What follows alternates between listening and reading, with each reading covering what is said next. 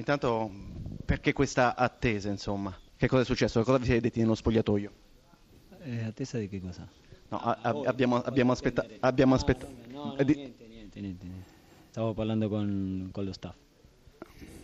Allora, eh, Lopez, come si spiega questa sconfitta? Perché abbiamo visto un eh, Palermo orgoglioso, bello nel primo tempo, poi alla prima difficoltà, alla rete del pareggio del Cagliari all'inizio della ripresa, che cosa è successo? Sì, questo è, è quello che, che ci è capitato già da tre, par- tre partite, un po' con la mancando 15 minuti contro il Torino che stavamo vincendo, poi abbiamo preso subi- subito, abbiamo subito un, un gol il pari, poi il secondo gol dopo 5 minuti e anche il terzo, quindi eh, sono, tre sono state tre partite che eravamo in vantaggio e abbiamo preso questo gol che poi diventa molto molto difficile anche spiegare perché vedendo anche il primo tempo di quella partita, di questa, anche quel primo tempo eh, giocato contro l'Udinese penso che sia stato eh, molto buono, ma poi nel secondo tempo viene, viene questo crollo mentale più che altro perché non è neanche fisico, perché poi eh, era- abbiamo Grazie. su- oggi abbiamo subito, subito il gol dopo due minuti, quindi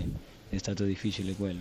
Raselli, il Cagliari ha lasciato qualche cosa nel primo tempo, dovete ringraziare Rafael, però poi un altro piglio nella ripresa, veramente una bella partita, un atteggiamento insomma maturo, da, quasi da grande squadra possiamo dire, un Cagliari che poi non regala niente a nessuno, aveva vinto a Crotone e vince anche a Palermo.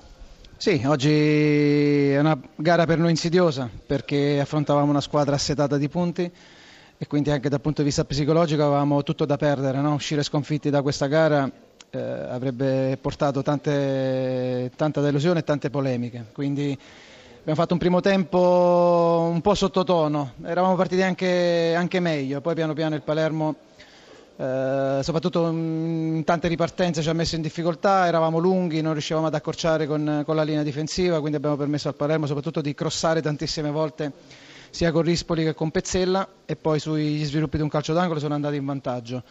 Eh, abbiamo cercato di reagire, abbiamo avuto una grandissima occasione con Sau per pareggiare a pochi attimi dalla fine del primo tempo e credo poi nella ripresa c'è stata una sola squadra in campo che ha pareggiato subito e ha creato i presupposti per raddoppiare, l'abbiamo fatto, l'abbiamo chiusa senza rischiare oltremodo.